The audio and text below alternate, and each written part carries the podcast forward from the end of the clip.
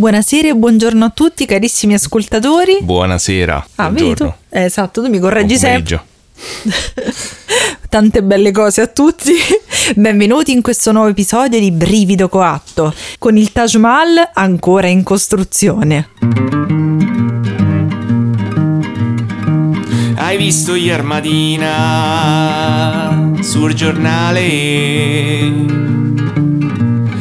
Dice che hanno accoppato il sor Pasquale. C'è chi dice che la moglie gli l'alieni o i satanisti.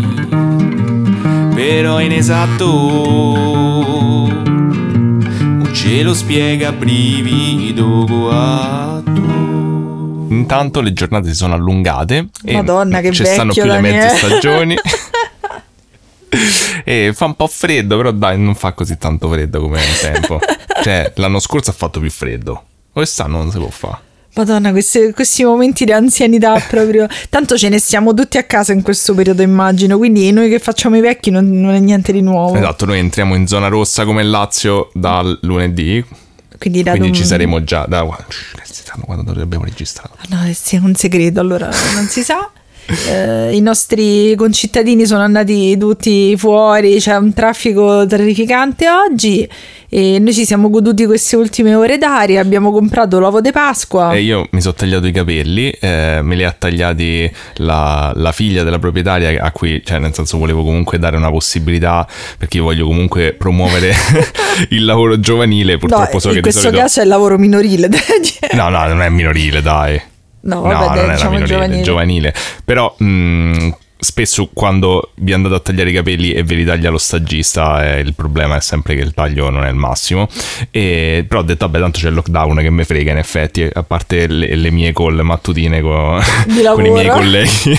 però mh, il risultato è che effettivamente sembro un, come ha detto Giulia, un enorme patito della Roma. Sì, è vero, sembra che da stamattina a stasera sei diventato un sacco tifoso. Quindi Forza Roma, grande Totti, capitano sempre nel cuore. Beh, Eh, dimmi un giocatore della Roma attuale. Nakata. Non è, Penso che- Penso che Nakatar ormai è cambiato vestiere. Ma ci stanno sicuramente tantissimi forti. Te che ne sai, te sei donna, te non puoi parlare di calcio. Hai ragione, hai ragione. Noi donne dobbiamo cucire, cucinare e esatto, piangere. che ne sai. Io non posso parlarne con te. Comunque stasera devo che è domenica. Oh cazzo, l'ho detto! Devo fare finta che stiamo registrando nel momento molto, in molto cui ci prima, molto prima. Eh, comunque stasera c'è la partita. Sicuramente gioca a Roma. Dici che ce l'ha. Ma come Sì. fanno a fare le partite di calcio? Gioca a Roma, gioca. La magica, magica, Ah, sempre, perfetto. La. Guardate, poi non è il suo taglio di capelli più brutto perché No, no, assolutamente mm, no. quant'è? Cinque anni fa gli tagliarono i capelli da uno che palesemente tagliava solo i capelli alle vecchie, quindi lo cotonarono come una pecora. No, anche lì era uno stagista, però non era giovane. Cioè, No. aveva avuto tipo almeno 40 anni. E mia nonna quando lo vide disse a Daniele che avevano lo stesso taglio di capelli ed, Ed allora era vero, cioè avevamo esattamente lo stesso taglio di capelli. abbiamo solo una foto di quel periodo dove Daniele viene arpionato alle gambe da un gatto con questi capelli da vecchia, è bellissimo. esatto, e passa sul nostro Chromecast ripetutamente. Ci sto io a bocca spalancata che soffro con questo gatto che mi arpiona una gamba. Comunque, Se banda- continuiamo così, pure oggi Mm, prendiamo la cena. esatto. Prendiamo la cena mentre c'è il podcast, che so che voi è la vostra parte preferita. E ed- chiudiamo con eh, le, le, le marche. ci vediamo, già finito? No, no, bisogna, cioè la- l'introdu- il cappello ok, introduttivo. Eh, quindi, allora, prima cosa ringraziamo, ci sono arrivate bellissime recensioni, Oh, grazie, bello, sì, su. Apple Podcast e ogni volta che le, che le vedo faccio le screen cap a Daniele e siamo tutti contenti. Esatto, soprattutto quando vediamo che non so quelli che abbiamo pagato. Infatti sono tipo tutti dalla Russia, Sì, fa sì. bello Daniele, bellissimo, che cosa il mio accento orribile. Però è come quando la gente si compra i voti per le trasmissioni televisive che all'improvviso diventano le persone più popolari in Russia, in Arabia Saudita, quindi sarà così. Esatto, io ogni volta che vado sui siti di streaming e vedo che ci sta qualche bella donna a 3 km da casa mia, gli Sempre. scrivo di fare la recensione del Brivido 4. Perché è tutto vero. esatto. Vabbè, comunque, se volete seguirci e vedere i nostri fantastici sondaggi, la mia passione, seguire la mia passione per le recensioni del McDonald's su Just Eat, che sono piene di perle meravigliose, seguiteci su Instagram. Se avete dei gatti, dei cani molto affascinanti, mandateceli perché prima o poi riprenderemo la rubrica Gatto Coatto. Ce l'abbiamo un po' in coda, perdonateci, noi facciamo veramente schifo come social media manager, cioè siamo de- terribili. siamo- Pure quando facevo YouTube, eh, stavo lì facevo, ma che vedevo dire? Non è da Insomma. noi, però forse potreste apprezzare questo nostro lato, cioè non vi venderemo mai qualcosa che cioè, non ci riusciamo proprio, non No, siamo io- capaci. a parte riusciamo io i materassi, io sono qui solo per i materassi. Sì, Quando sì, arrivano i materassi, quelli li vendiamo, chiudiamo però noi non, vi, noi non riusciamo. È arrivato il materasso, buonanotte. Te con sto materazzo, solo in America li danno, si chiamano Casper. che ne so, a Bar- Barbero sarà pieno dei materassi. non so più che faccia il barbero con i È materassi. tipo principessa sul pisello medievale, vabbè. Vabbè, in ogni caso, sicuramente noi non ci riusciamo a vendere, quindi pazienza. Però questa è Eh. anche una cosa bella in un certo sì, senso. sì, nel senso che non lo so, cioè quando facevo YouTube eh, ho provato a impegnarmi per un periodo, però io non gliela faccio. Mi hanno pure detto Giulia, ma vendi i bibitoni, però non li vende proprio bene, mettili sullo sfondo. Io non ce la faccio a fare queste cose, quindi diciamo che No, no. vi vogliamo bene. Quindi sì, prendeteci così come siamo, uno schifo senza capacità di social. esatto. Vabbè, basta, mo. Basta. Ma perché continui a chiacchierare? Ma non so io che Basta, chiacchiere la gente Comunque se la lavastoviglie che Daniele ha riparato purtroppo si è rotta e qui Perché finiamo hai sottolineato che Daniele ha riparato? perché abbiamo fatto un episodio celebrando le due doti di Vabbè, ma persone. per- loro non sapevano, potevi lasciarli nel- all'oscuro dei fatti e pensare che era finita bene la storia. Vabbè, mo siamo tornati al 1800, se- ci manca solo che mi metta a fare il burro con quel coso di legno. oh, ma io faccio... È uno... Vi giuro, se qualcuno di voi l'ha, l'ha mai fatto, ditemelo perché è uno dei miei sogni fare il burro con quel robo di bellissimo, sì, legno. Sembra bellissimo. Sì, Vabbè. comunque la riparerò di nuovo, dai, ce la faremo. No, non ce la faremo mai. No, ormai è accanimento terapeutico, io la voglio viva Madonna, quella. è come... quella- la vas- la lavastoviglie. Ma che? Ma cosa sai che è? La devi Vabbè. riparare? Vabbè, la gente immagino che sembra casa Vianello, che non sta qui per questo. E oggi, signori e signori, come al solito, vabbè, che aspetta, aspetta, il podcast come funziona? Se uno ha aperto, ho detto ci sono due pazzi, ci sono due pazzi che parlano in lavastoviglie. Più o meno è così. Vabbè. Allora, il nostro podcast funziona così. Noi parliamo di storie italiane e soltanto italiane. Io racconto a Daniele una storia true crime. E io racconto, perché mi devi sempre a me stamattina? E io racconto la storia paranormale, perché vuoi fare sempre questa cosa televisiva. E bisogna fare almeno un po' di simpatia, Daniele. ok, scusa, eh, rifa- rifacciamo. Io racconto a Daniele una storia true crime. E io racconto una storia paranormale sempre sul territorio italiano. Effettivamente quando facciamo così mi sembra me contro te, capito? Però... Eh sì, è un po' strano, capito? Vabbè, Vabbè. mo lasciamo giudicare al pubblico se Vabbè, gli è piaciuto. Va bene, comunque abbiamo fatto molte Scriveteci domande. su Instagram se vi è piaciuta sta cosa. È Cioè, vero se perché Daniele è ossessionato. brutta, io voto no. Non è brutta, come voti no? Vabbè, troverete anche di questa, no? che poi la gente è finito. Oddio, non so come è finito il sondaggio, se ho visto davvero un fantasma o no. Vabbè, sì, comunque. l'hai visto, secondo la gente l'hai visto. Ok, comunque, a parte i miei fantasmi, io oggi ho una storia davvero complicata. Questo è un episodio che mi avete richiesto voi, che mi hanno richiesto le mie amiche che non hanno voglia di fare ricerche, che mi ha chiesto tutto il mondo. Quindi oggi, mio caro Daniele, parleremo dell'omicidio avvenuto a Perugia. No, l'hai fatto. L'ho fatto, quindi Ecco perché mi hai detto che stavi a morire. questo episodio sarà diviso in due perché è troppo lungo, non ce la posso fare. E eh, per chi non conosce, per chi era troppo giovane, voi bimbetti che non conoscete la storia o chi era distratto, vi spiega tutto Giulietta vostra, perché effettivamente quando faccio questi grandi casoni, i casoni, I casolari. i ca- No, la tagliamo. Tagliamo, te prego, Daniele. Va bene così.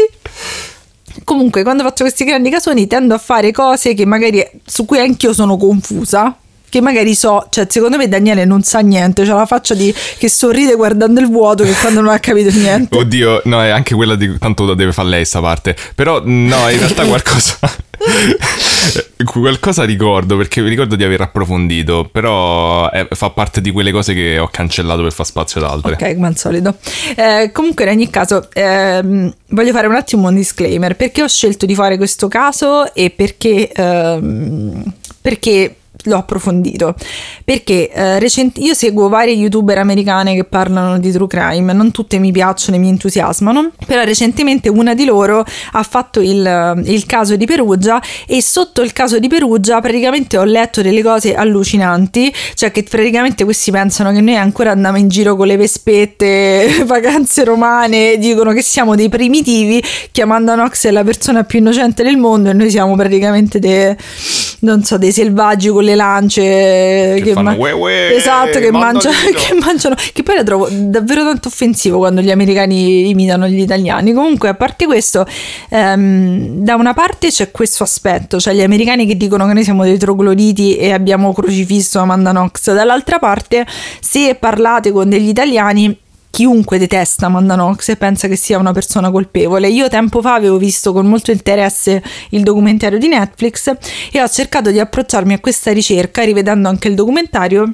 in maniera più neutrale possibile perché è ovvio che quasi tutte le persone, penso anche te che non hai seguito il caso, immediatamente appena senti Amanda Knox dici vabbè sono stati loro buonanotte al secchio. Sì, sì, sì. Quindi ho cercato, è difficile quando c'è un personaggio così fortemente stigmatizzato in Italia dire ok, tipo la Franzoni, no? Quando vedi la Franzoni dici vabbè ciao, buonanotte è stata lei, però ho cercato di mantenere il più possibile gli occhi aperti, mi sono informata infatti su fonti sia americane che italiane.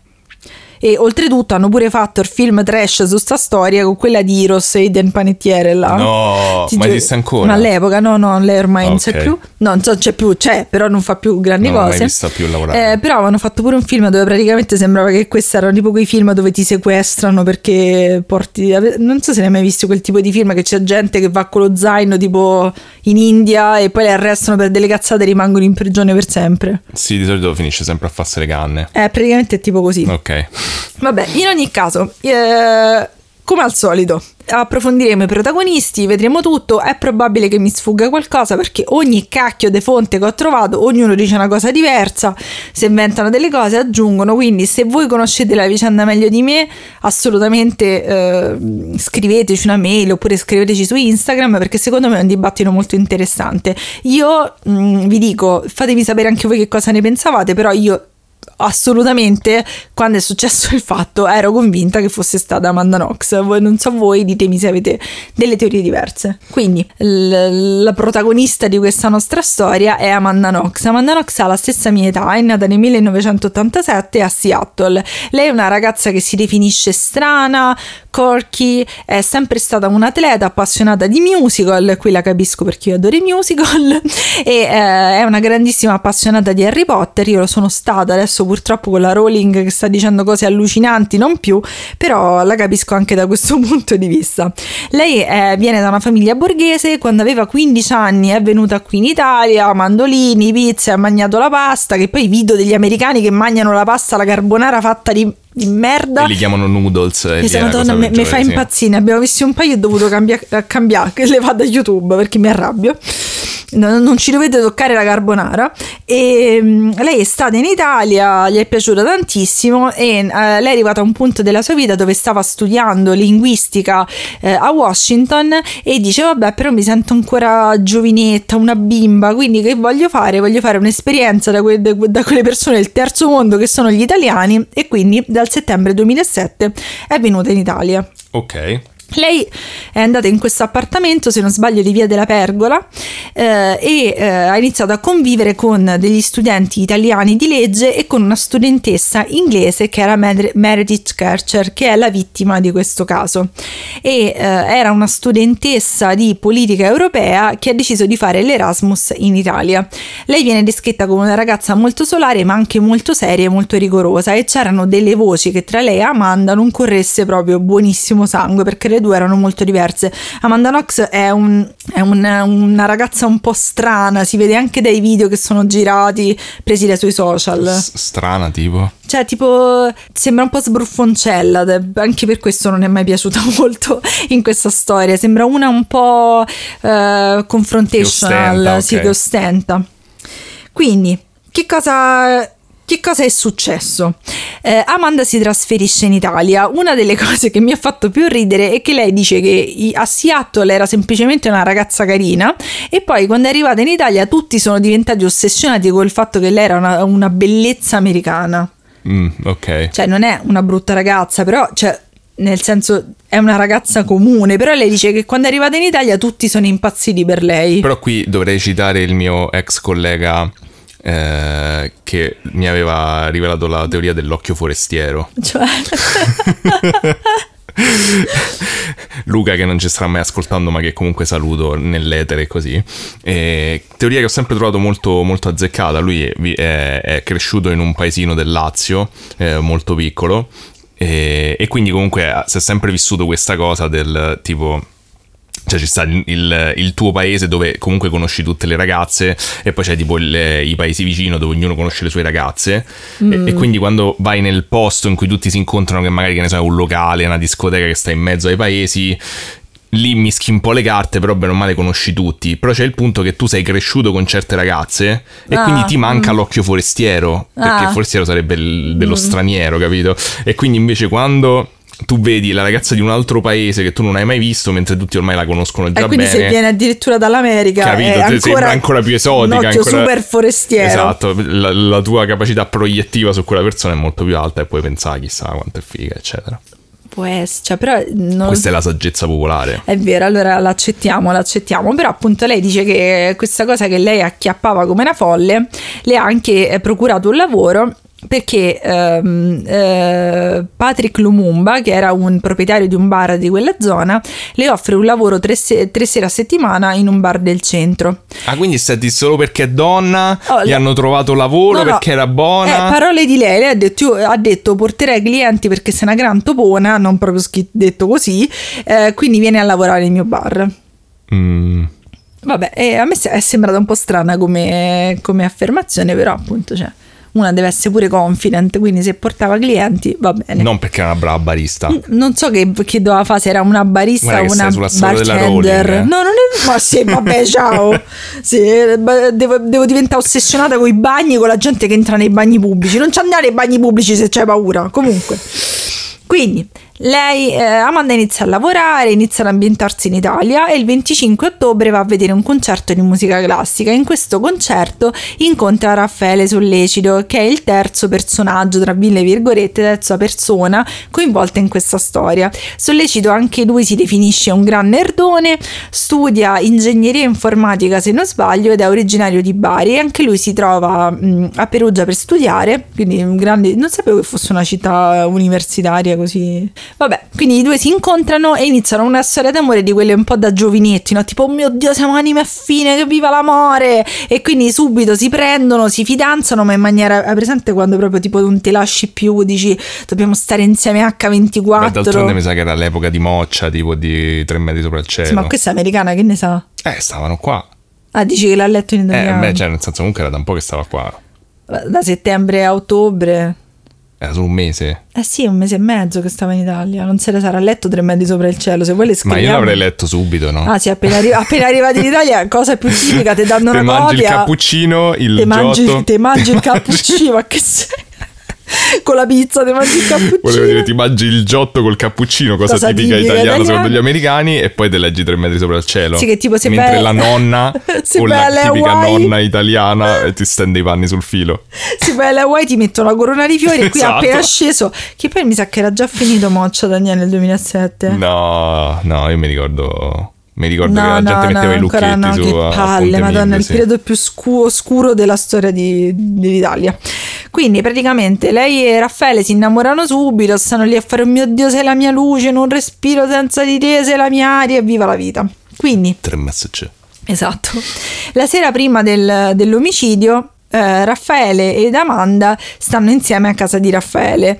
Si, le- eh, si, dilettano nel leggere Harry Potter in tedesco, si fanno qualche canna e si vedono il fantastico mondo di Amélie. Vedi che le canne ci stavano come i film, quelli in cui rimangono rinchiusi.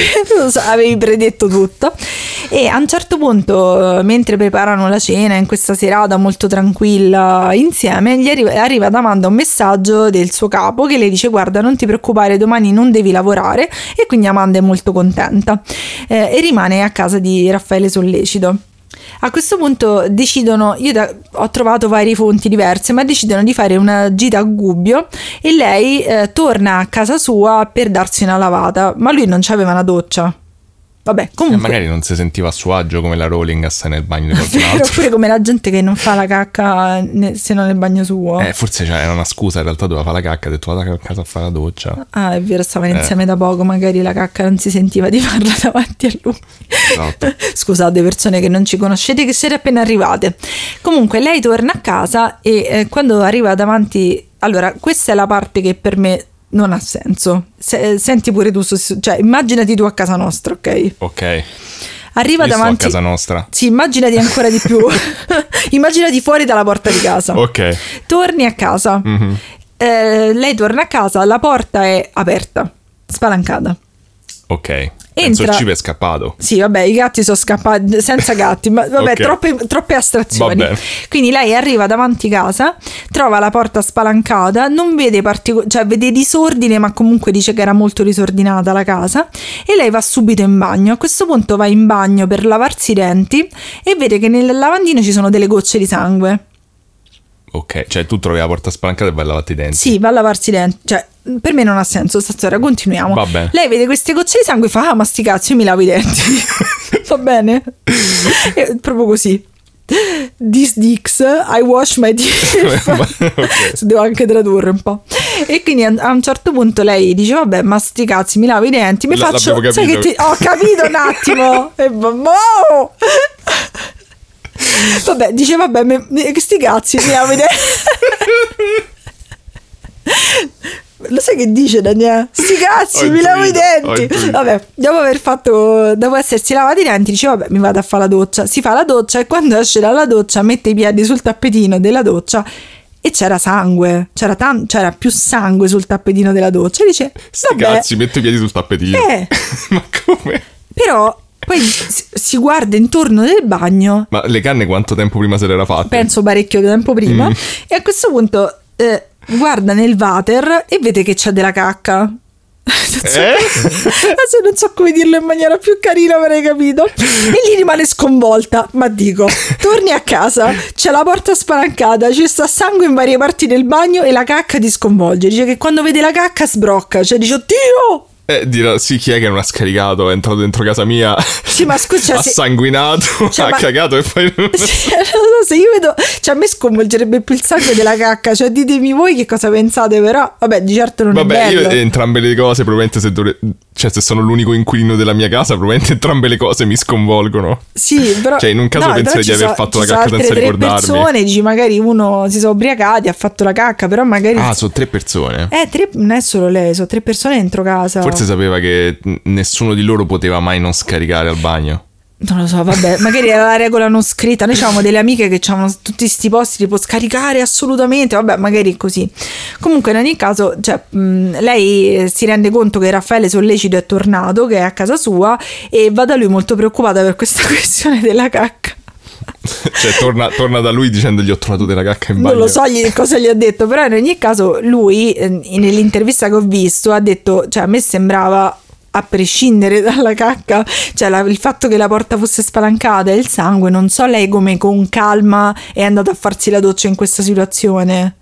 Eh, sì, onestamente, boh, è un, Cioè, po', un po', è- un po' è- strana è un come po' strano. descrizione. Quindi a questo punto iniziano a guardare in giro. Cioè, a e- meno che tipo a casa sua non fosse sempre piena di sangue, quindi era una cosa Eh, normale. Non lo so, cioè, però, cioè, capito, cioè, tipo... Però erano tutti se- costipati comunque. se il lavandino è sporco di sangue, però le gocce di sangue vuol dire che ti sei fatto male. Eh sì, sì. Vabbè, in ogni caso, ehm, eh, loro, lei va da Raffaele e dice: Guarda, non, non- c'è qualcosa di strano dentro questa casa. E loro vanno da Meredith nella, nella stanza di Meredith e la trovano chiusa. E si rendono conto che questa porta è chiusa a chiave, non si riesce ad aprire e lei non risponde. E questa cosa li mette un po' in agitazione. Ok.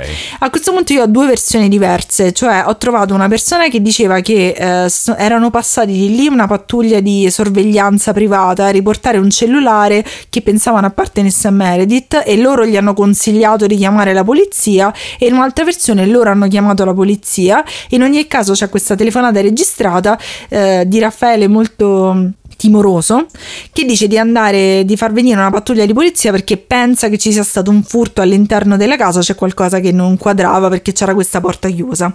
A questo punto arriva la polizia, sfonda la porta della stanza di Meredith e trova la ragazza morta purtroppo. Ok. La ragazza è, ha la gola tagliata eh, ci sono dei segni che la ragazza è stata tenuta ferma in un qualche modo, c- è stata coinvolta in qualche tipo di atto sessuale e sul mento ha delle scoriazioni che eh, fanno insospettire la, la polizia.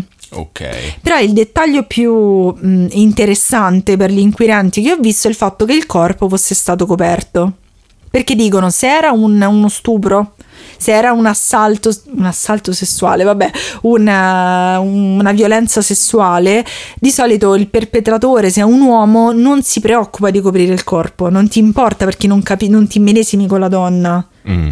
Quindi hanno detto che probabilmente c'era una mano femminile perché è stato coperto questo corpo come per, per, proteggere la sua intimità. Non so, mi sembra un po' tirata come cosa. Però a me torna, eh, perché per, per, tutte le cose di true crime che ho visto, effettivamente le donne hanno un modo diverso di... Capito, ma se te uccidi un'altra donna non è che sarei così rispettosa da dire no, ok, ma magari, però la copro. Ma magari dato che la scena era molto caotica, magari erano più persone con una donna partecipe e la donna ha deciso di coprire il corpo. Però questo farebbe pensare più a un incidente, cioè tipo ti senti in colpa Potrebbe di almeno... essere, però dicevano che questa cosa secondo loro era un segno di una mano femminile e oltretutto trovano dei segni di effrazione che però probabilmente era, era un'effrazione inscenata, nel senso che non è stato rubato niente, non, era tutto sottosopra, però praticamente la, il ladro sarebbe dovuto entrare dalla finestra e non c'erano segni di qualcuno che si è arrampicato, non c'erano uh, segni delle scarpe, non c'era niente, quindi in un certo senso hanno lasciato questa finestra aperta e messo un po' tutto a suo quadro come per depistare, per non far capire. Ok. Quindi eh, adesso vediamo un attimo come eh, le, le, le, indagini sono, sono andate avanti. Il, il giorno dopo riportano Amanda sulla scena del delitto e le dicono sentila abbiamo capito che l'arma del delitto è un coltello. Quindi andiamo a guardare tutti i coltelli di casa e vediamo se ne manca qualcuno o se ce n'è uno che coincide con le ferite e dicono che a un certo punto lei, mentre guarda questo, questo non so, cassetto dei coltelli... Prende un coltello e lo lancia dalla finestra. Esatto. No, dice... questo no. questo no, questo no. No, praticamente inizia a dare di matto, si ah. mette le, le, mani sulle orecchie e dicono, ah, secondo noi era perché ricordava delle urla. Però questo mi sembra Vabbè, un po' tirato. Cioè, sbro, magari le, le ha capito la realtà della cosa. Mm. Però se da una parte questa cosa dici non è, mm, non è sospetta, a questo punto succedono due cose che mettono un po' gli inquirenti mh, mm, perché Uh, lei e Raffaele lo stesso giorno, quindi questo primo giorno dopo l'omicidio, vengono visti e questa è una cosa che gli italiani li ha fatti incazzare da morire, cioè tutte le vecchiette dicevano che ah, questo... Oddio sì, mi ricordo tipo festeggiavano, quella cosa che hanno scopato, tipo qualcosa del genere. Mazza la delicatezza. Praticamente questo è tutto, pure mia, mia nonna all'epoca appunto era ancora viva e era, era, il periodo dei grandi casi mediatici e poi parleremo anche della stampa. Uh, iniziano tutti a puntare il dito contro di loro perché dicono che il giorno dopo che c'è stato questo omicidio, questa cosa traumatica, sono andati a comprare della lingerie sexy parlando tra di loro tipo eh stasera, eh, ah, scopato, detto, Forza Roma. Esatto, ormai sei diventato... Però insomma stavano lì a parlare di cose sessuali che poi, allora, ognuno reagisce al lutto in maniera diversa. Però, insomma, non è che se io torno a casa e trovo la mia vicina di casa morta, fa Daniele, andiamo a comprare delle mutande sexy, cioè non lo so. Cioè, Eros me... e Thanatos, però in effetti. cioè, diciamo che no, forse per me e per la mia mentalità non è la prima cosa. Cioè, sì, esatto.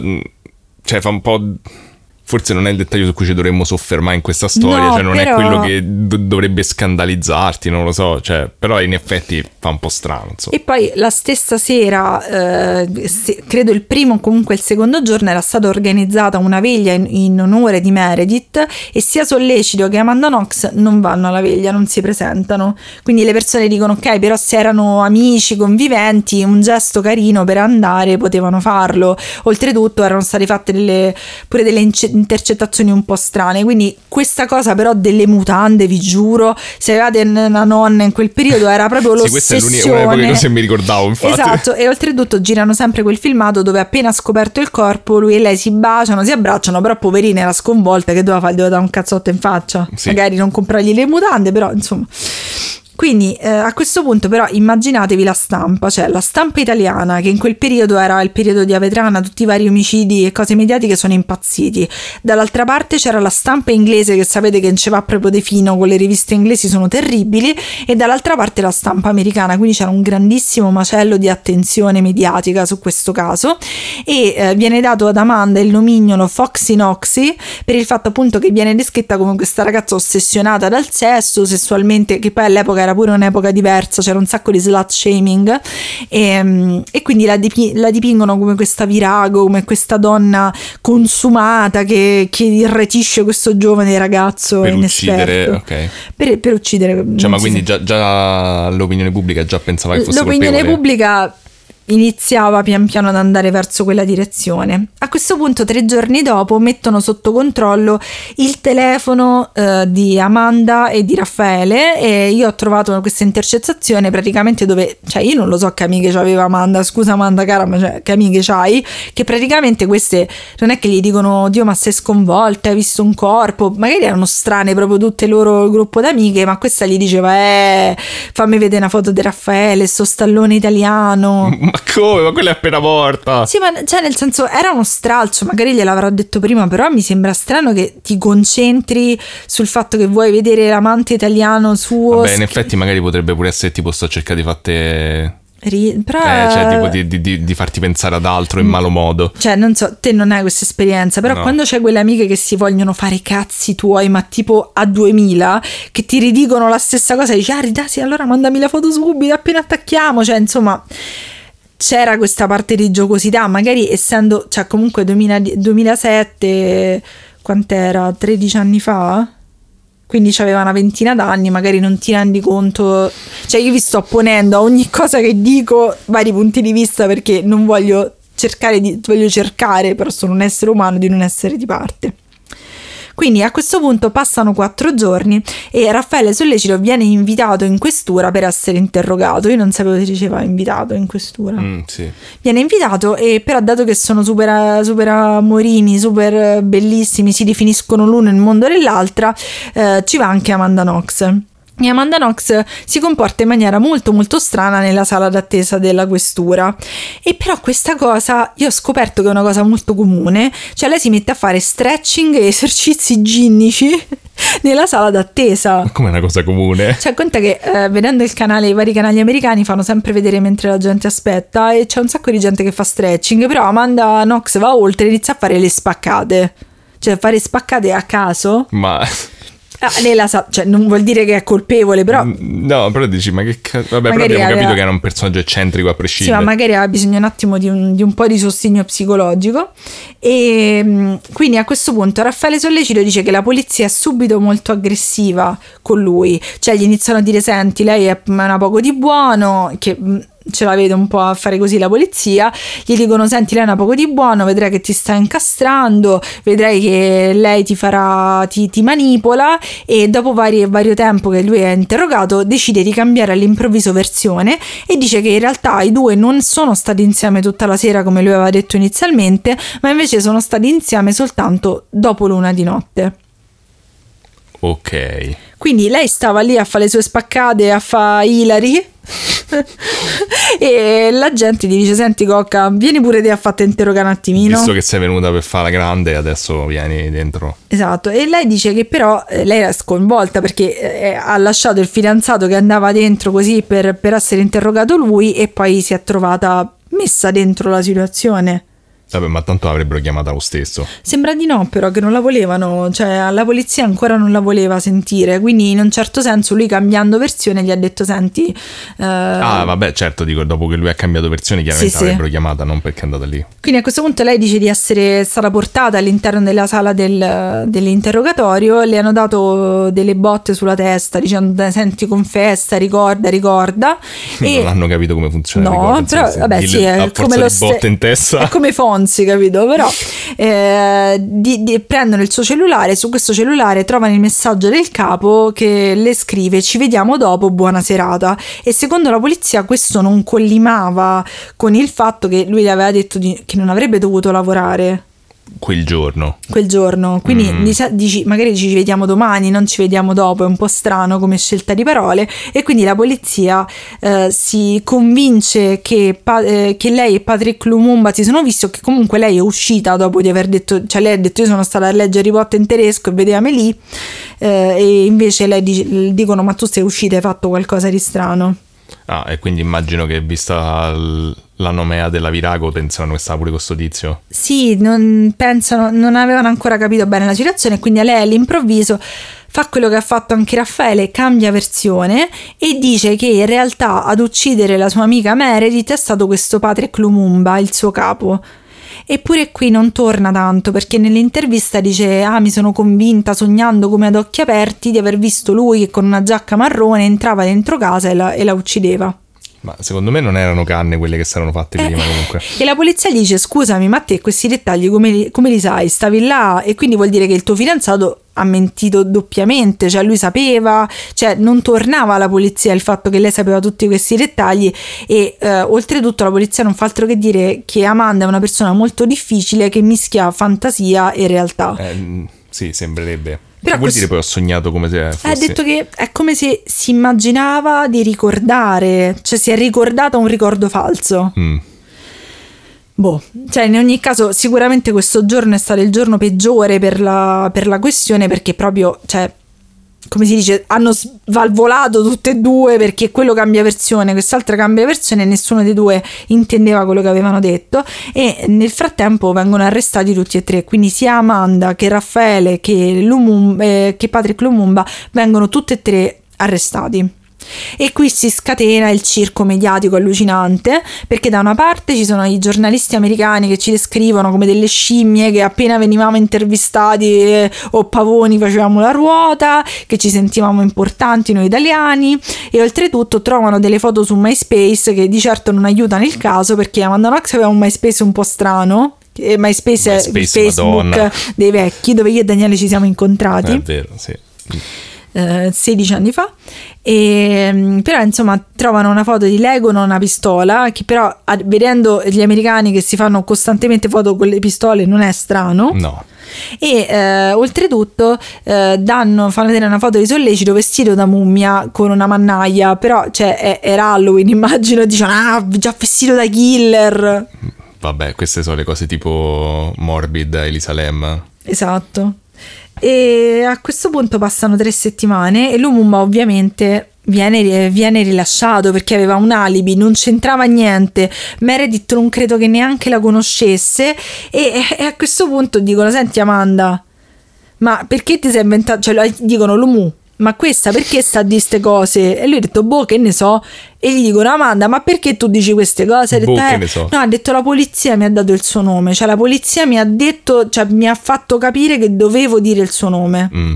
allora io non sono mai stata interrogata Beh, dalla non, polizia non è secondo me del tutto inverosimile sì ne, infatti io non sono mai stata interrogata dalla polizia può succedere secondo me dopo tante ore tu sbrocchi però sicuramente il fatto che entrambi hanno detto cazzate secondo il loro punto di vista la prima volta che li hanno intervistati Beh, diciamo che sappiamo che non è la... cioè in America succede spesso questa sì, cosa. succede la, sempre. C'è la pressione comunque anche mediatica sulla polizia, comunque il doversi sbrigare a trovare un colpevole, spesso diciamo che la polizia sembra che abbia forzato più eh. di una volta la mano nel dare un, Però. La cosa, cioè, la cosa che mi fa pensare che comunque si era scatenato il circo mediatico, no? E la polizia ovviamente voleva fare bella figura dav- la polizia italiana voleva Certo. far vedere fare bella figura. Tra l'altro perché era un caso internazionale. Certo, però anche prima che si da subito, capito? Cioè, è come se da subito avessero sentito questa pressione di risolvere il caso, però forse era il periodo Eh, particolare che erano successi tutti quegli omicidi di ragazze. Esatto, cioè non sappiamo pure la stampa, tu mi hai detto già hai reagito subito praticamente. Però un'altra cosa che non capisco, ecco, questa sinceramente non la capisco. Se voi avete seguito il caso e l'avete sentita, cioè a me sembra molto strana questa cosa, cioè non strana nel senso che non è successa, però troppo estrema, perché a un certo punto quando entri, da quello che ho capito, eh, da quello, quando entri in prigione ti devono fare delle analisi, immagino. Mm. Delle analisi del sangue, eccetera, e dicono ad Amanda Knox che ha l'AIDS. Ah, E quindi, guardate, questa storia è assurda perché dice che la polizia le fa. Non era vero, le fa credere di avere l'AIDS, ma perché la polizia. ma che È cazzo? strano. E lei, come risultato a questa cosa, l'AIDS fa quello che si fa in America, cioè io l'ho visto fare un sacco nelle serie, che nel suo diario personale scrive una lista dei suoi partner sessuali, eh, se ha usato precauzioni o meno. Cioè, Ok. che è una cosa che in realtà dovresti fare, no? Se Sì, perché poi cosa- avverti le persone. però questo diario che lei ha in carcere viene rubato e viene pubblicato dalla stampa inglese. Quindi la nomea di Virago, Foxy Eh. Knox e tutta questa cosa qui è ancora più forte. Perché però sta lista era tre pagine. Non lo so, non so che lista c'aveva, però in ogni caso secondo me anche se lei avesse avuto tre persone in croce avrebbero detto che era c'è, c'è sempre questo cacchio di stigma che se sei donna e ti piace il sesso sei una gran zozzona. Le mutande ne parleremo, però io sta cosa, cioè nel senso per questo non puoi mettere in croce una ragazza perché si spaventa, ha una vita sessuale libera e dice "Ah, una gran zozzona è un'assassina. No, magari ti piace trombà e basta. No, no, basta. Esatto. Forza Roma. For- bravo Daniele, così. Quindi, e oltretutto, appunto, quando chiedono alla. mh, sempre nel documentario, questa parte l'ho vista, eh, perché c'era la persona che ha ottenuto questo diario, gli dicono: Senti, Ciccio, ma tu questo diario come l'hai preso? E lui, no, questo tizio praticamente ci tratta come delle scimmie imbecilli fermi agli anni 50, che gli, gli dai soldini, li fai ballare. E, però ha detto che non poteva dire come l'aveva avuto. Però è grave, cioè è grave che rubano una cosa del genere. Ma è grave anche che la polizia finge che tu hai le DS e invece non ce l'hai per motivi che non so chiari. Esatto, io guarda, questa cosa non la capisco, la, la approfondirò, vi farò sapere la prossima settimana se trovo delle cose nuove. Però a questo punto, essendo passate nel, nel mio racconto due settimane, scaturiscono nuove prove e queste nuove prove, sinceramente...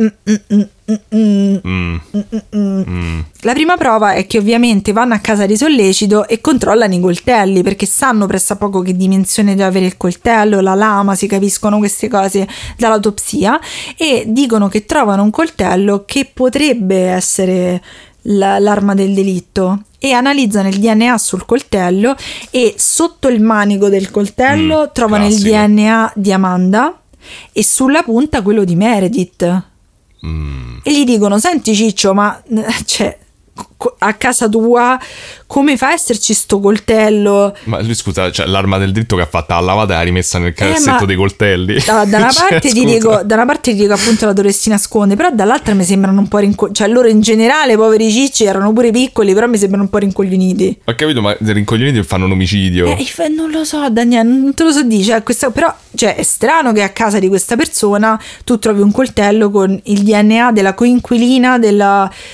Non lo so. A meno che qualcuno non ce l'ha messo apposta proprio perché sanno che ormai l'opinione pubblica Eh. pensa che sei colpevole. Cioè, Potrebbe anche un po' essere, strano, però, so. però poi a questo punto eh, sulla scena del delitto di Meredith c'è il suo reggiseno e nel gancetto del reggiseno trovano il DNA di lui, di sollecito. Questo è già un po' più strano, cioè nel senso insieme queste due prove, infatti dice il capo degli inquirenti, dice senti a me sono venuta, è venuta la gente e mi ha detto bravo Ciccio perché eh, cioè, è palese che sono colpevoli a questo punto davanti a queste prove secondo gli inquirenti Ok. perché era troppo strano. È vero che il DNA, cioè io ho visto nei vari casi che mi sono interessata che è una cosa molto strana come funziona. Eh, infatti, cioè, non so sicuro che Però sia. sempre- il gancetto del reggiseno, cioè nel senso magari il coltello dici ok se, se siamo fatti due pomodori li abbiamo tagliati perché lui- mi sembra che la giustificazione che avevano dato è che lui si era tagliato cose strane però il fatto del gancetto del reggiseno è strano perché come c'è finito il tuo DNA nel gancetto suo del reggiseno?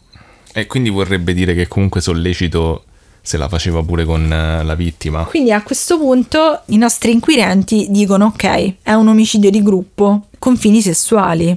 Però non è stato compiuto da due persone, perché se, ci, se vi ricordate l'inizio del mio racconto, c'è un altro grande, eh, grande prova che non abbiamo ancora analizzato, ovvero le feci nel bagno. Oh, oddio, è vero. Quindi Quelle sono rimaste lì. le- sono rimaste lì perché cioè, poi non è che lei me- non credo si sia messa a scaricare perché io ho vis- purtroppo ho visto la foto se non sbaglio Ma come hai visto so la se, foto? non so se è un effetto Mandela però in ogni caso non ha scaricato queste feci erano lì e quindi da queste feci si capisce che c'è una terza persona coinvolta che però non posso, di cui non posso parlarvi adesso perché è in due parti quindi ci vediamo la settimana prossima No! Brava, bel cliffhanger. Vero, Un lo so cliffhanger studiato. sulle feci è perfetto. Vero, mi rappresenta molto secondo me.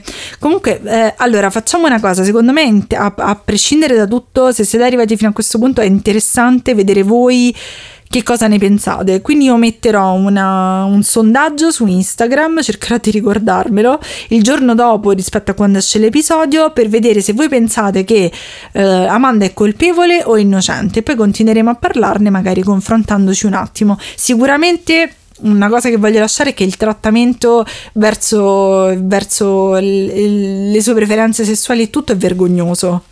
Vabbè, come dici tu, era- erano altri tempi. Sì, sicuramente In bene sì. e in male, soprattutto. Però una cosa che mi dà fastidio è che sotto i commenti di questi video americani che ho visto c'è una, una ferocia e una poca conoscenza comunque. Cioè è vero che noi siamo arretrati sotto tanti punti di vista, però da- mh, mi dà molto fastidio che c'era proprio ra- razzismo verso gli italiani e proprio delle... Cioè il fatto che loro non, non so se avete fatto caso, quando nei film sono in Italia, tipo Aquaman, cioè pensano noi siamo rimasti agli anni 50. Io capisco che non abbiamo proprio il sistema giudiziario migliore, ma almeno non andiamo in giro a sparare alle Beh, persone. insomma, pure gli americani, diciamo, non Eh. è che possono vantare più di tanto. C'era una ragazza che aveva tentato, cioè che aveva cercato di, par- di prendere la parola e subito perché italiana l'hanno iniziata a insultare e oltretutto fa- e la prendevano in giro perché non parlava bene inglese. Ma voi cioè ma mm, mi sono proprio arrabbiata davanti a questa cosa perché comunque c'è tanta ignoranza verso di noi noi comunque cioè bene o male la, Vabbè, ma non so neanche che campione di americani hai trovato. Cioè, Sì. nel senso, americano non vuol dire Però niente. quasi tutti dicevano: Ah, oddio, gli italiani ignoranti, gli italiani ignoranti. Tanto la pizza ve la mangiate e dite che ve la siete inventata voi. e questo mi riporta al fatto Basta, che tra. basta, stai a gesticolare e stai a far ragione. Esatto. E questo mi ricorda che tra esattamente, tra esattamente 10 minuti dobbiamo ordinare la pizza. Eh, No, non puoi rifare come l'episodio precedente. Ce la siamo già giocata No, no, cosa. adesso intanto parli te e poi magari ordino la pizza io. Ma come mentre parlo io? Questo Ma è il tanto lo rispetto. so che pizza vuoi, Daniele. Eh. Vabbè, ne- non ho tempo di commentare Ti è perché piaciuto? Sì, mi è piaciuto un sacco, molto coinvolto. Eh, però non posso dire altro perché ma guarda quanto tempo mi ha Eh, reso. lo so, ma secondo me in questo caso, eh, cioè, confermatemelo, però va approfondito bene. No, se, no, sì, se ne parlo assolutamente sì. male. Però mo io devo fare rapidissimo. Vai. Va bene, allora, ciao a tutti, eh, benvenuti a mia parte, quella di Giulia è stata fighissima. Che bello che mi spinge via mentre parla. Io non lo Eh, via, so. via, basta. Pussa, pussa. Eh, cercherò di parlare al doppio della velocità su tutto quello che dico così almeno arriviamo al tempo giusto. Ok. Vai. Eh. Ma nessuno c'ha un tempo giù. Vi piacciono gli episodi No, è che poi dovrei- dovremmo tagliarlo per farlo entrare nell'ora giusta e cioè a me non mi va. Dire la verità. Ok. Allora, in questo episodio invece io vi parlerò dell'omicidio di Perugia. No, sarebbe stato fighissimo però. Oddio, ho detto, madonna, genio. Eh, purtroppo non ci stanno cose paranormali e non sapevo che lo facevi. Però secondo me Come sai, un se- episodio dovremmo eh, provare a, sai, come sai? a intrecciarlo, sarebbe divertente. Comunque, no, Mi piacerebbe un sacco collaborare. eh, sarebbe carino. Invece no, vi parlerò di un personaggio mm, un po'... No, Il divino Telma. no, vi parlerò di un personaggio molto controverso eh, di cui io mi ero totalmente dimenticato, ma che noi abbiamo incrociato più volte, penso, probabilmente tu non te lo ricordi. Il personaggio in questione si chiama Giorgio Bongiovanni. Eh, chi è Giorgio Bongiovanni? Giorgio Bongiovanni è fondamentalmente un altro dei grossissimi contattisti italiani, famosissimi contattisti italiani. Ma dai. Sì, e infatti oggi riprendiamo un attimo il tema dei contattisti che abbiamo già affrontato nell'episodio, credo, 7 con eh, il signor Cavallo, quindi andatevelo a sentire se non l'avevate sentito, e continuiamo un po' su questo filone.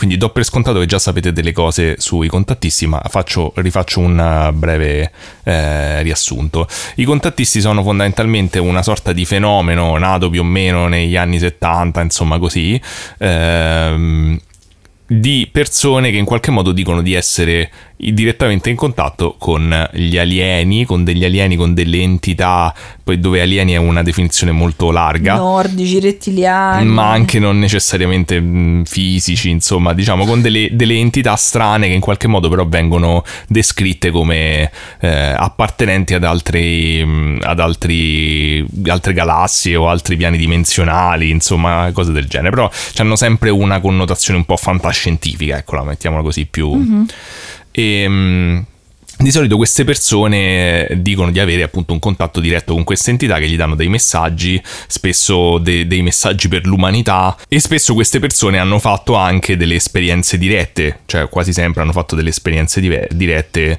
che gli hanno confermato la, la veridicità di, questi, di, queste entità, insomma. Sì. Mm, esistono in tutto il mondo, ce ne sono tanti famosi, appunto in Italia abbiamo già visto Cavallo e, e Bon Giovanni è forse sicuramente più famoso di Cavallo. Davvero? Sì, mi era sfuggito, però per, non so perché, sai com'è. Ma io, io lo conosco. Sì, secondo me lo conosci, adesso andremo a vedere, quando vedrai l'immagine te lo ricorderai. Oddio, e... c'ho un po' paura. Mm, forse va bene. Ok. Giorgio Bongiovanni nasce in Sicilia, a Floridia, che è vicino a Siracusa. Eh, rifai la battuta che hai cancellato? No, okay. il 5 settembre 1963. Ok. E lui mh, mm, non mi è chiaro, diciamo, la, la, sua infanzia come la passa. Eh, di, vi faccio la premessa che in questo caso ci stanno un sacco di cose nebulose, difficoltà di reperire informazioni. non si capisce. Sì, quindi mh, mm, sarò probabilmente non preciso quanto mi piacerebbe essere, però eh, prendete le mie, le mie cose con le pinze.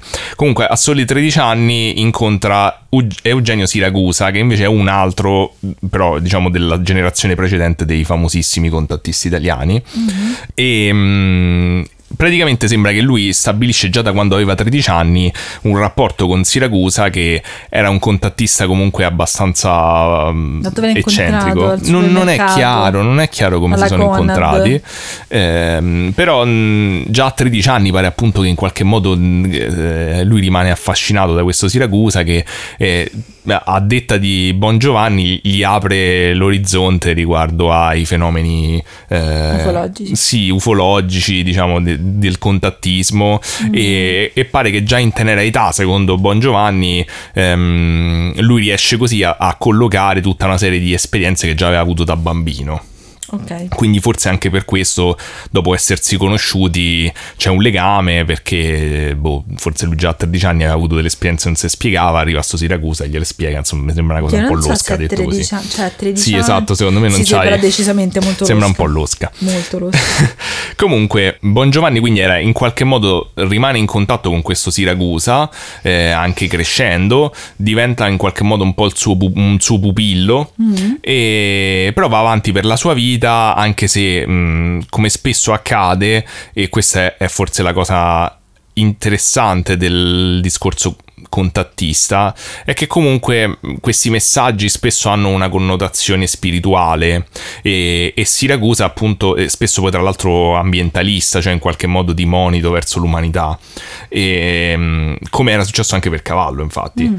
e, e, Siracusa mh, aveva tutta una sua filosofia eh, tramandata appunto da, da, queste, da queste entità con cui lui comunicava e in qualche modo questo spinge anche Bon Giovanni, credo, mia interpretazione, però sicuramente ha un'influenza su di lui che comincia comunque un lavoro anche spirituale. Ehm, però Bon Giovanni in qualche modo è sempre stato un cristiano e, e, qui la cosa interessante anche per chi ha sentito Cavallo, no? avevamo fatto credo anche con eh, la, la Madonnina di Civitavecchia, no?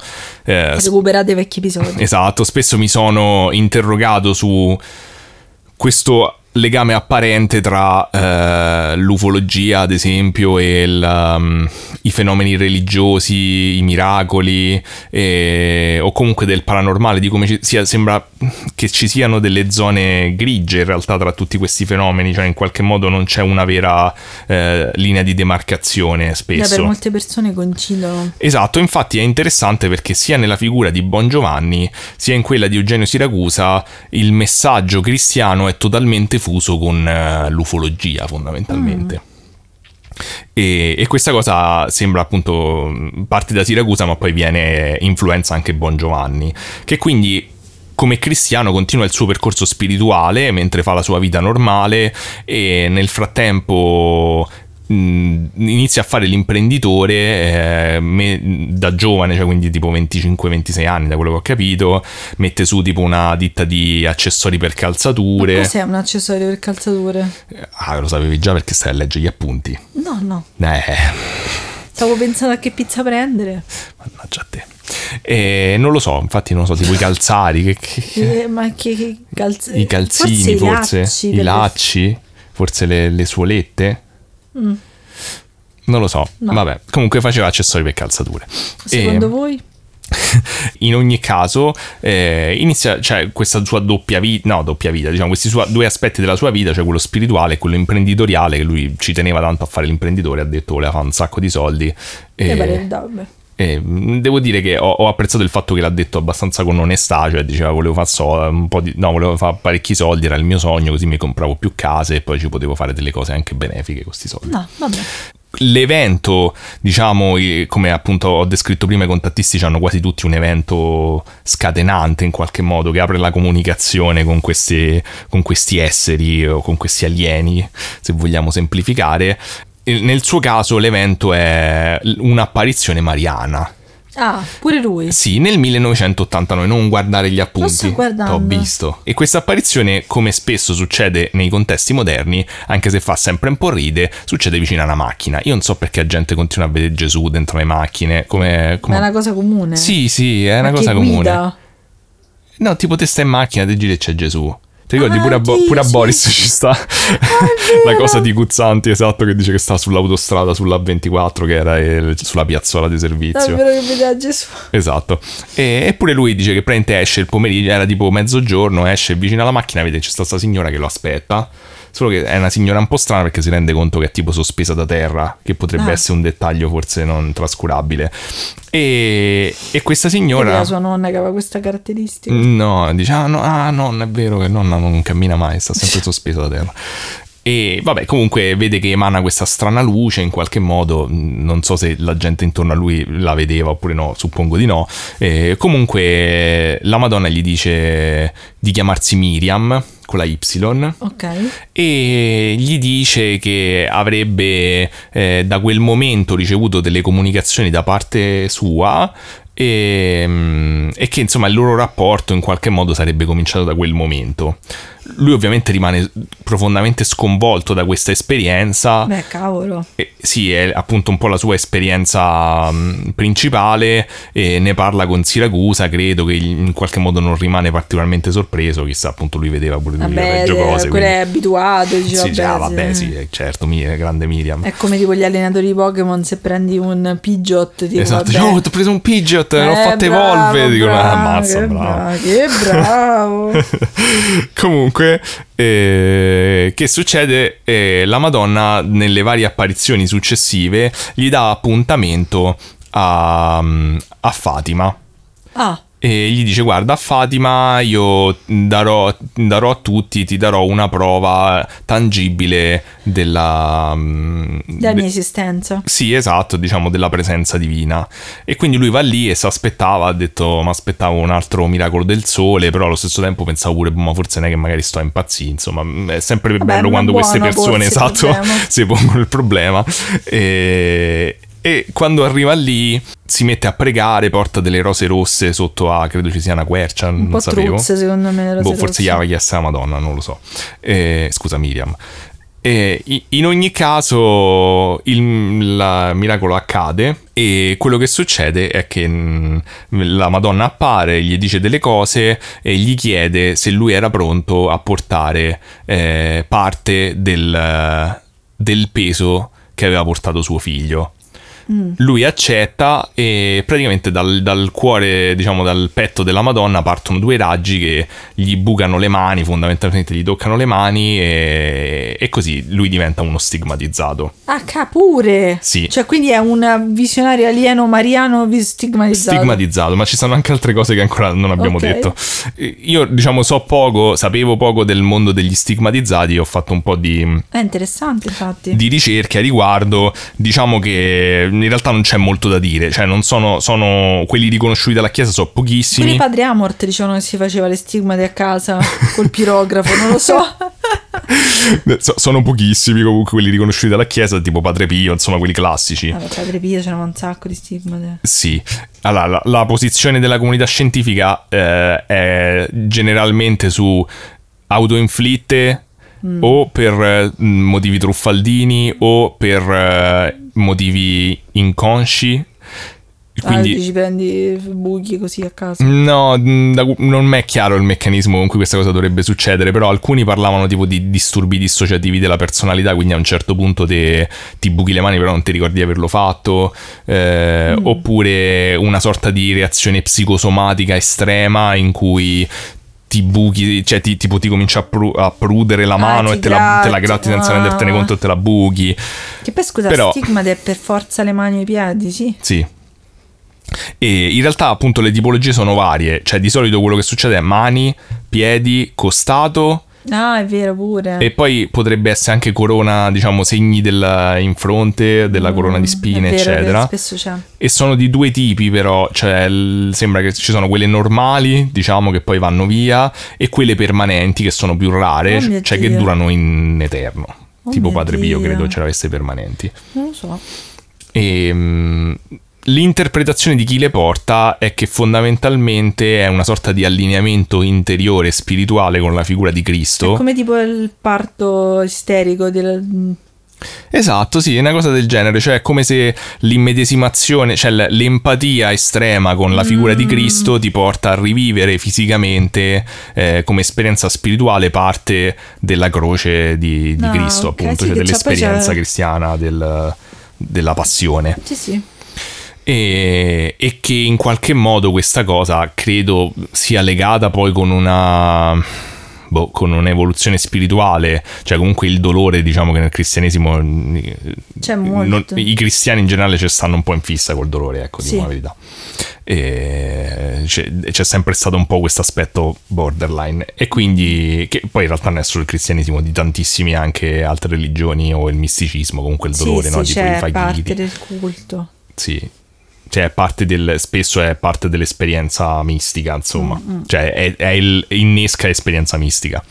Comunque, quello che poi accade è che quindi lui pare che ovviamente si fa delle domande, si chiede, vabbè, ma che è successo? eh. Ma mi rimarranno per sempre? Tra l'altro fanno tanto tanto male chiaramente Eh, non cacchio, è immagino, esattamente una cosa miseria. cioè almeno a detta sua a, a prescindere da se te le fai apposta oppure no comunque fanno male Sai che c'è tutta la storia, no? Che Gesù lo facevano, cioè sulla croce in tempo medievale lo facevano perfettamente tutto a suo agio e poi pian piano lo iniziano a fare sempre più dolorante perché fa un male cane. Eh sì, sì, sì.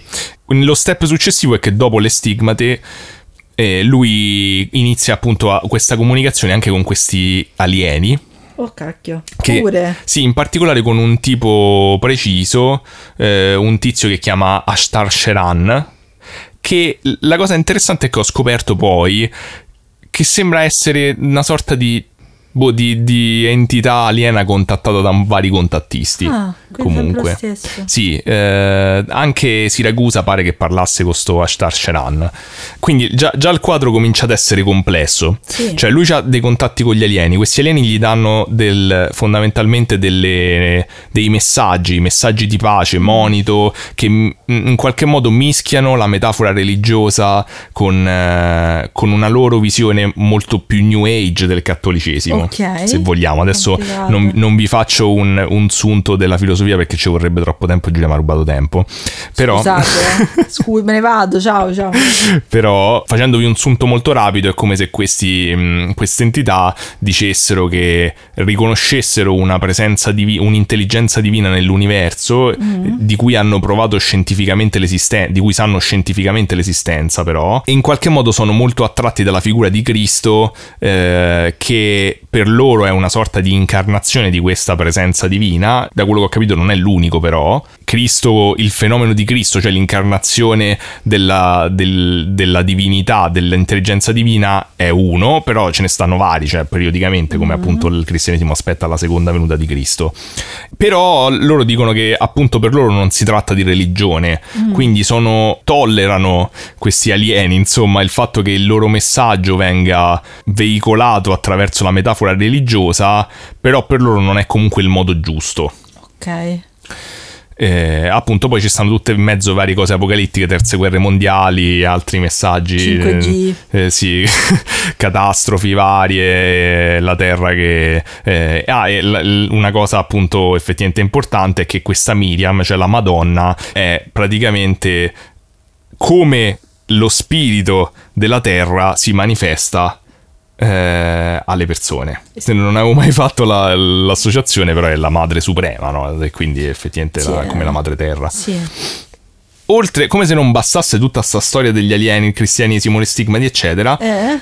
Atlantide? Mm, qualcosa c'è pure d'Atlantide, Eh, ma non ho lo sentivo, approfondito. me lo sentivo, me lo Però sentivo. uno dice, vabbè, ma questo che, che sta a fare però con tutta sta roba? Vendere le scarpe, gli accessori per le scarpe. No, no, ah, poi ha smesso ovviamente subito, appena c'è avuto le stigmate, da quello che ho capito ha venduto tutto, ha Eh, detto, ma vabbè, tanto non posso continuare a lavorare, finisce là. Poi le stigmate... dei lacci, magari non riusciva a allacciare le scarpe. Mm, Sì, perché poi funzionano che praticamente ti sanguinano, quando ti Ah. sanguinano c'è delle visioni, eh, altrimenti poi ti si richiudono, poi ti si riaprono tutti i Vero, poi giorni. quando sei un imprenditore devi stringere una cifra di mani. Sì, se ti sanguinano ogni due secondi forse non è il massimo. E comunque... mm, Ad esempio, eh, ti dicevo, lo, lo riconoscerai sicuramente perché effettivamente quando ho visto sta foto mi sono ricordato. Perché lui a un certo punto poi ha cominciato ad avere le stigmate anche ai piedi, al costato e in fronte Eh, per un periodo. miseria. E c'è. Che eh, schifezza mi stai per far vedere. questa era la sua foto con la stigmate in fronte, però ne, ne Eh, trovi varie in Però giro. mi domando perché una croce? È perché a volte prendono la forma di Oddio, croci. però, cioè, è terribile. Sì, eh, no, non è bello. No. Però è bello che si è fatto sta foto un po' da, da Instagram, un po' per rimorchiare comunque. Vabbè, magari, cioè, oddio, che schifo. che, che, che lo baci e ti sanguina tutto. Sì, a volte sanguinava anche dagli occhi. E che cazzo? Eh, vabbè, eh, non, non è che l'ha chiesto lui. È sposato?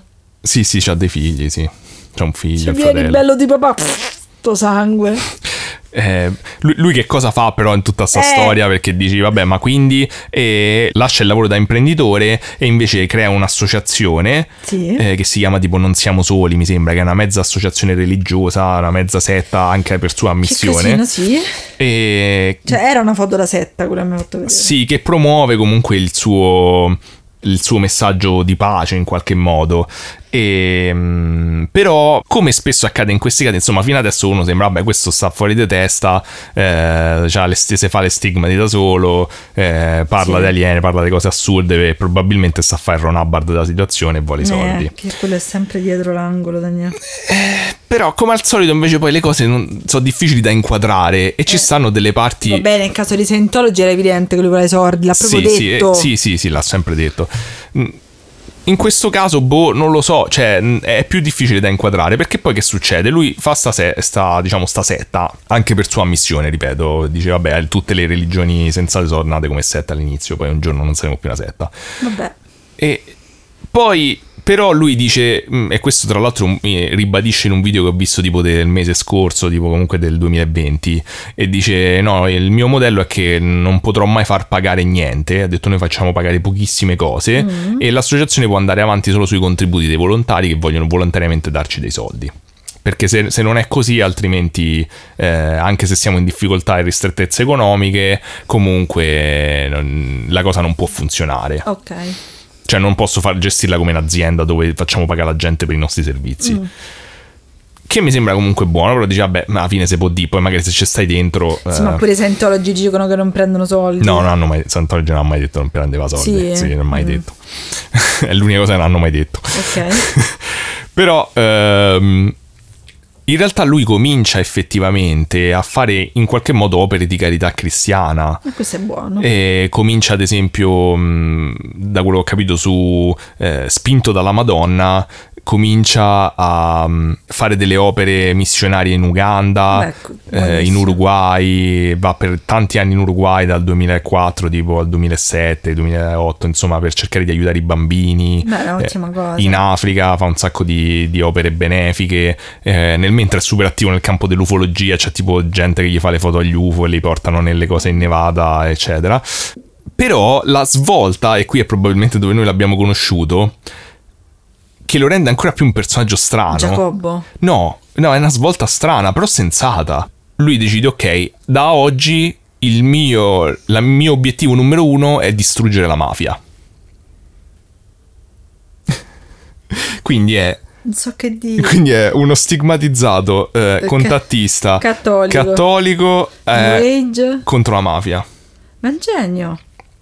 E lui ehm, fonda una, una rivista che si chiama Antimafia 2000. Eh, avrà avuto vita breve. No, no, no, esiste ancora. Davvero? Sì, ma il punto è che io non ho capito È il bene. Saviano degli alieni. Sì, io non ho capito bene, ma conta che lui fa i i video sul canale, ad esempio, YouTube della Guzzanti, su- che parlano di mafia. Lui ha scritto dei libri sulla mafia. Lui sembra che abbia fatto effe- abbia, comunque effettivamente contribuito al, eh, al- alla lotta contro la mafia, neanche poco. Posso dire una cosa che dico sempre? Cioè, una cosa che dico sempre è che effettivamente, a prescindere da tutte queste cose, New Age, sta, sta cozzaglia di roba, cioè comunque se fa del bene va- va- vada bene. Eh, però a- appunto, cioè, questo dettaglio non è, non, è, non è irrilevante ai fini del discorso. Cioè, se tu, ed è verissima cosa che dici, cioè alla fine conta il risultato, no? Stai facendo del Certo. bene. Però se te sei un truffatore, cioè il tuo scopo appunto è essere tipo Ron Hubbard, te non te metti contro la mafia. No, no, infatti. Cioè, voglio fare i soldi. Cioè, lui, tipo, su, su Antimafia 2000, là, scrive proprio cose di. Cioè, chiama i, i clan mafiosi per nome dicendo: siete dei bastardi. Io vi smaschero tutti e vi mando in scu- prigione. Ma quindi c'ha la scorta lui. Non lo so, io credo, ricordo vagamente che lui sia apparso in, in un episodio di Piff, forse, che aveva fatto sulla mafia, l'avevamo visto lì, io credo. Ah, può essere. Perché lui ha la stigmate in fronte, quella che hai visto, però a un certo punto poi, tipo, nel- non mi ricordo, negli anni 80, cioè, comunque è stato... mh, Ha chiesto alla Madonna di toglierle, di togliergli eh, vabbè, solo quella in fronte perché gli serviva per il lavoro, ma non il dolore. No. Eh, ma sembra che questo sia un altro fenomeno comune tra gli stigmatizzati, cioè puoi chiedergli comunque per qualche motivo di togliertene alcune se sono permanenti. Ma me ne sarei fatto togliere le mani. Che Eh dolore. no, perché le mani le tiene coperte, però va in giro a parlare tipo ai processi che c'ha in fronte a stigmate. Vabbè, un po' di correttore. La stigmata credo sia il Sì, pronunciatore. ma un po' di correttore, un correttore buono. Eh, non credo. Eh, poi ti sanguina quelli di. Astra, ottimi correttori. Ok, Sono lo- lo anche faremo economici, sapere anche a economici. Buon Giovanni, ok. Appunto, comunque lui fa una lotta reale alla mafia, insomma, sembra. Poi è stato con- chiaramente controverso pure lì. E ci stanno delle persone che si sono dissociate. A un certo punto non ho capito nel. Cioè, parla molto senza mezzi termini, un po' come gli pare a lui, tipo su sta Antimafia 2000, da quello che ho capito ha attaccato la figlia di, di Falcone, credo. E non, non ho, approfondito il motivo, comunque insomma la gente si è un po' incazzata. E lui si è fondato una ditta di produzione video. Io sta cosa mi ricordo che l'avevamo sentita da Piff o in qualche episodio. Se qualcuno se lo ricorda, ce lo scriva. E dove parlava appunto si è fondata questa ditta di produzione video per finanziare anche la, la rivista. Comunque, in ogni caso, cioè, effettivamente è uno che si è messo in prima linea, cioè non è Sì, uno sì, guarda- cioè, è da ammirare. Cioè, ad esempio, con la Guzzanti parla di questo. Di questa trattativa, eh, credo abbia scritto un libro che ha chiamato La trattativa. Comunque, su questa trattativa presunta tra il governo e la mafia, tipo incriminando Berlusconi, dicendo che Berlusconi aveva fatto un patto con le mafie per essere Mi, eletto, sem- eccetera. mi sembra ovvio. cioè, mi sembra Non lo so. plausibile. non, non mi pronuncio a riguardo, no- non No, entriamo in dico, questioni non, politiche. Non eletto, però mh, secondo me nella tua vita quotidiana Vabbè, diciamo che ci stanno forti indicatori. Ho visto poi per cercare di capire meglio la, la sua figura un video, eh, cercato insomma dei documentari, qualcosa di imparziale perché si trovano video fatti da lui, però insomma... ti sentivo che ridevi. Ah sì, ridevo perché ho visto, ho trovato questo video che è come al solito il, il peggio della feccia della televisione, che come sempre accade quando c'è Enrico Ruggero di mezzo. Oh no. In questo caso non era Misterio però, ma era il bivio, là, quello che ha fatto dopo. Oh, oddio, che schifo quel È programma. terribile, è terribile. Comunque lui, vabbè, lo intervista, insomma, parla di varie cose, ci sta questa... eh, ci sta questa... eh, dottoressa psicologa che dice vabbè lei ha fondato una psicosetta, lei è fondamentalmente un pazzo, mm. eh, la maggior parte dei, mm, dei, magistrati si sono distanziati, insomma eh, c'è sta ovviamente insomma c'è, c'è sta un po' di, di battibecco, lui tutto sommato sembra infastidito, però non, non, le risposte che ha dato diciamo che mi hanno lasciato mm, indifferente, nel mm. senso eh, ad esempio Cavallo mi ha fatto più una buona impressione da questo punto di Ma vista. Cavallo è adorabile è kawaii per tornare in tema.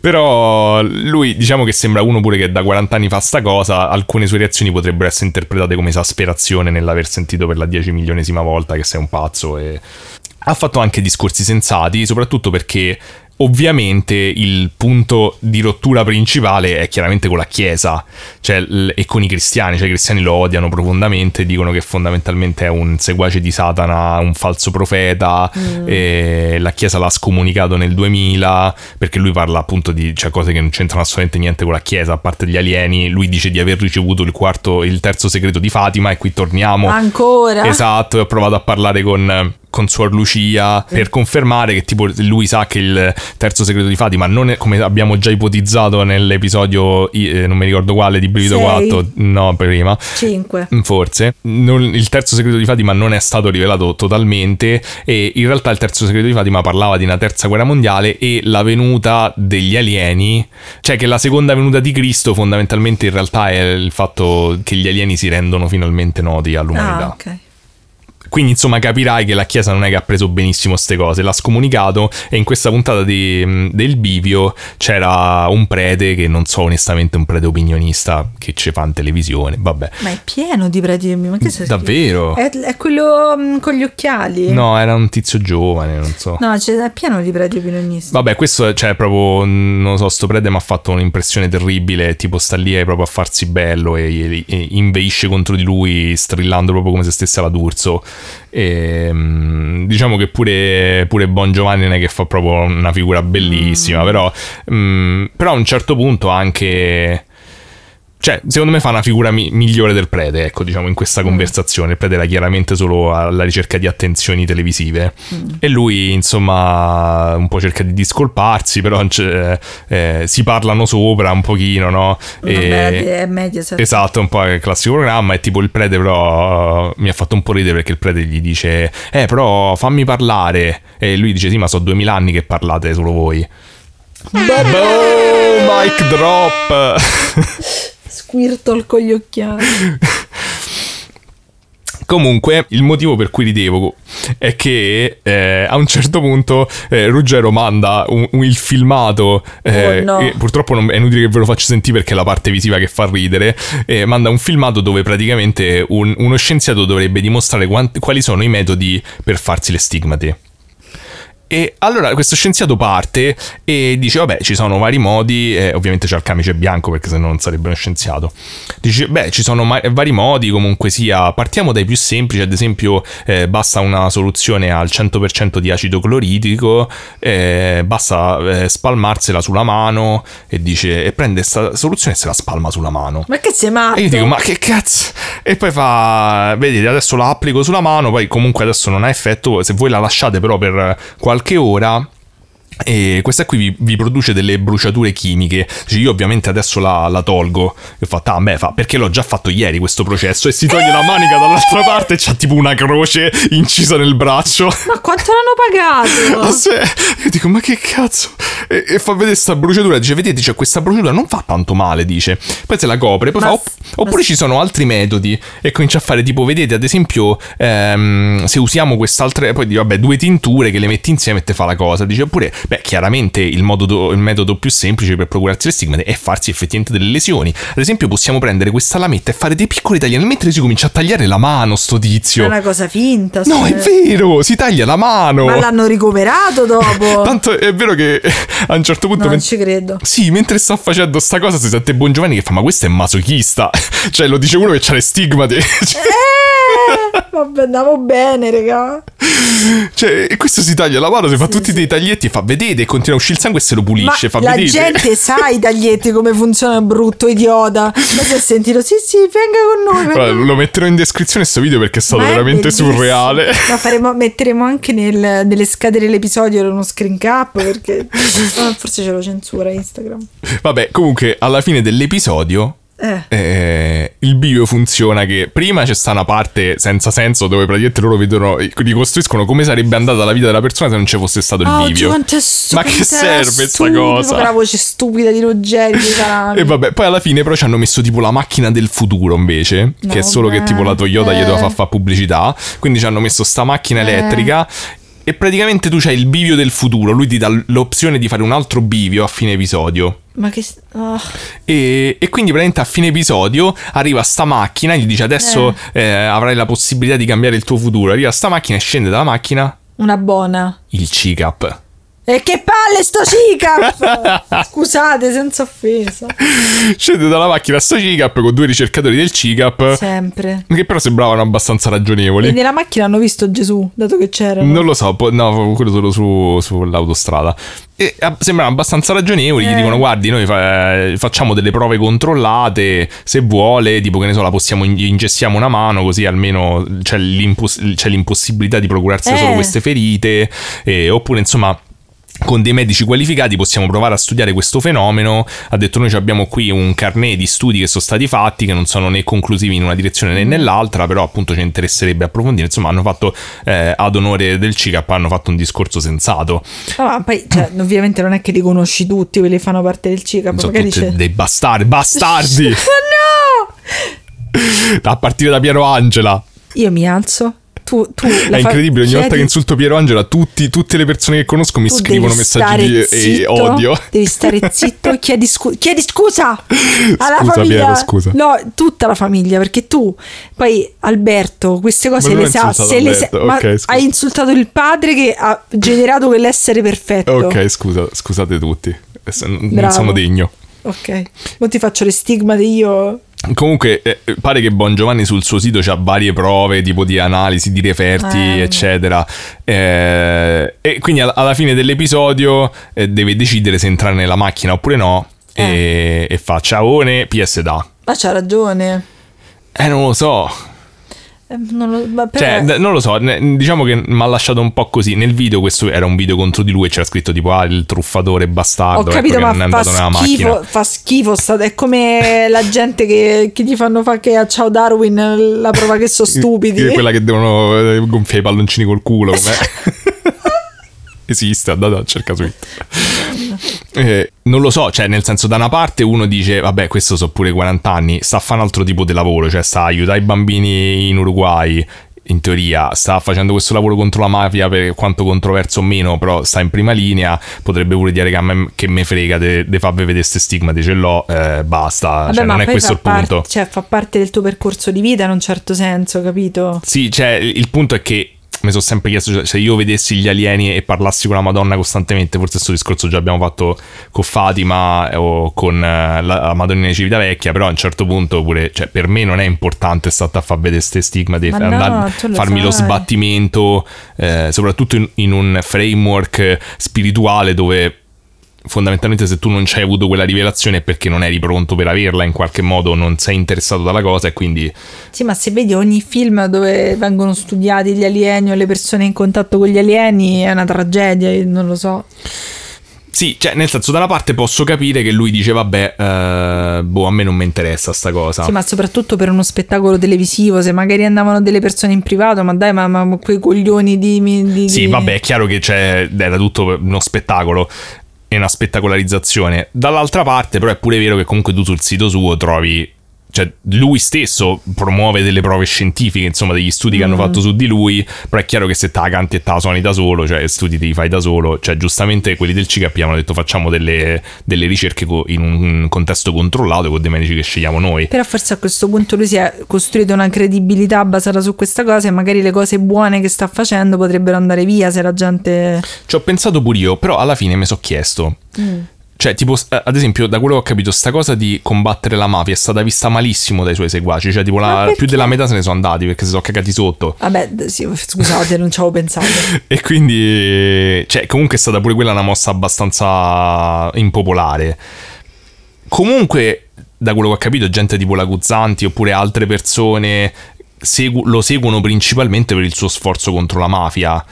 Mm, e non è che lui abbia tutta questa popolarità, nonostante appunto sul sito ogni tanto scrive, se vanta un po' e scrive cose tipo ho parlato con questo tizio, il governatore russo e la regina di Spagna, che non so chi sia onestamente, eh? non lo so, non ho capito. Comunque eh, non è che ci abbia questa grande popolarità e in effetti cioè, sembra impegnato in altre cose. Cioè, tra l'altro le stigmate nessuno può dire che siano permanenti, ok? Sì. E cioè lui potrebbe pure dire ok la madonna me l'ha fatta andare via, non me ne faccio più. Eh, infatti. Cioè, a che gli serve effettivamente, cioè la, cosa del stigma non è, non è, secondo me fondamentale al suo forse messaggio. Tra l'altro è pure scomodo perché gli ufologi non è che di solito sono così interessati al messaggio cristiano, quindi mm. cioè, lui sta da una parte e dall'altra, capito? Insomma, mi sono fatto questa domanda. In effetti, quando, fa, quando c'è stato il dottore masochista nel programma, mm. eh, lui stesso dice tipo vabbè, eh, dice, vabbè, non è il mio caso, no? E Ruggero fa, sì, beh, però noi dobbiamo, eh, vabbè, le, le sue cazzatelle. E lui dice, vabbè, sì, ma scusate, ma io... L'imitazione me... era perfetta, Vero? bravo. eh, buon Giovanni diceva, scusate, ma quindi io mi sono fatto... Eh, La cibo... pizza! Mentre aspettate una SMR di Maghi che beve l'acqua.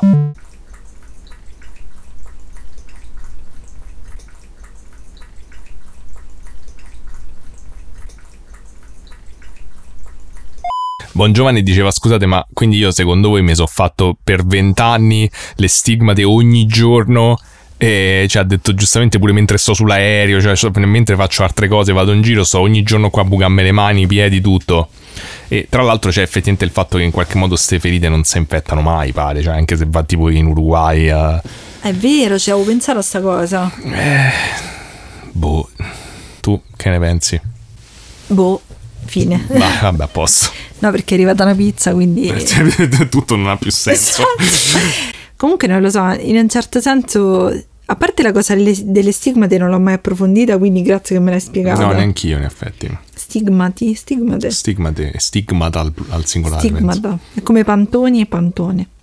Però in un certo senso boh, cioè a prescindere dal fatto che voglia o non voglia provare in una trasmissione Mediaset quello che ha fatto, eh, è un mischione molto strano. È un mischione strano, lui non si riesce a mettere a fuoco perché i cristiani lo attaccano costantemente mm. dicendogli che è figlio di Satana. Eh, lui comunque cioè, non sembra uno interessato al profitto, almeno apparentemente, poi non lo so, cioè magari se entri nella sua setta ti chiede eh, un botto di soldi, che perché, ne so, cioè da qualche parte i soldi ce l'hanno, insomma. Cioè, penso che proprio nella definizione di sette soldi ci devono stare in mezzo. No, non necessariamente, almeno non da quella che aveva dato la tizia dal bivio. In ogni caso, è sempre, cioè, quando approfondisci questi casi è sempre strano. Cioè, l'impressione è che. La mia impressione è sempre che loro comunque hanno un qualche tipo di esperienza che per loro è un'esperienza reale e che effettivamente li cambia profondamente, li spinge a fare delle cose lui ha questi segni fisici che chissà che, che mm, sono, mm-hmm. tra l'altro. Ehm, però alla fine, visto che abbiamo anche appunto approfondito Cavallo, cioè hanno delle cose in comune, cioè tutti e due comunque sono in contatto come appunto la maggior parte dei contattisti, però con queste entità che gli danno dei messaggi, che gli insegnano una loro filosofia, mm. una loro metafisica eh, che in qualche modo li cambia profondamente e li rende anche un po' dei propagandisti, insomma, di questa ideologia, sì, sì, li, li, spinge a propagandare un po' l'ideologia, per quanto Cavallo già mi sembrava una persona molto più eh, riservata, insomma, me, meno propensa, meno attiva forse. Sì, non lo so, secondo me Cavallo a una cosa del genere non si sarebbe mai prestata. No, lui parlava anche del fatto del, che odiava comunque le sette, no, eccetera. Mm-hmm. Però dall'altra parte questo Buon Giovanni sembra anche ripeto, dall'opinione superficiale che mi sono riuscito a fare in queste ricerche, cioè, se, sembra più che altro proattivo, non tanto alla, eh, bisognoso di attenzioni. Sì. Non riesci a liquidare la questione come è semplicemente un pazzo. E... però non riesci manco a dire boh sì tutto quello che dici c'ha senso cioè, vabbè no. io, pen- io, penso che sia il modo corretto di prenderla una cosa del genere perché alla fine cioè non, non puoi dire sì, alieni, al- Atlantide, tutte queste cose tutto insieme, dire subito sì, è vero. Cioè, c'è, quel- c'è un qualcosa di.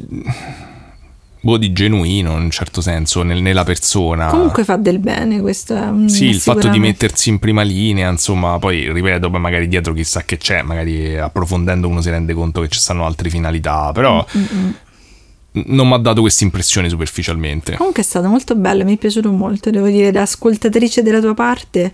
Secondo me è un bel episodio sul Divino Telma o su Solange ci stanno Dai, tutti. dai, eh. Purtroppo, avendo aperto io la porta per andare Ma a perché l'hai la fatto? pizza, I, i gatti sono arrivati, stanno sono arrivati i gatti stanno facendo... Dio. C'è il gatto non, che... non so se questa registrazione eh, arriverà alle vostre orecchie perché penso che cancellerà tutto ca- camminandoci sopra e buttandosi sulla scheda Quanto audio. sei schifo, schifoso. fermo. Eh, niente. Vabbè. No, ah, Ah, non saltare! non saltare! Non saltare! Al prossimo episodio, mi dispiace.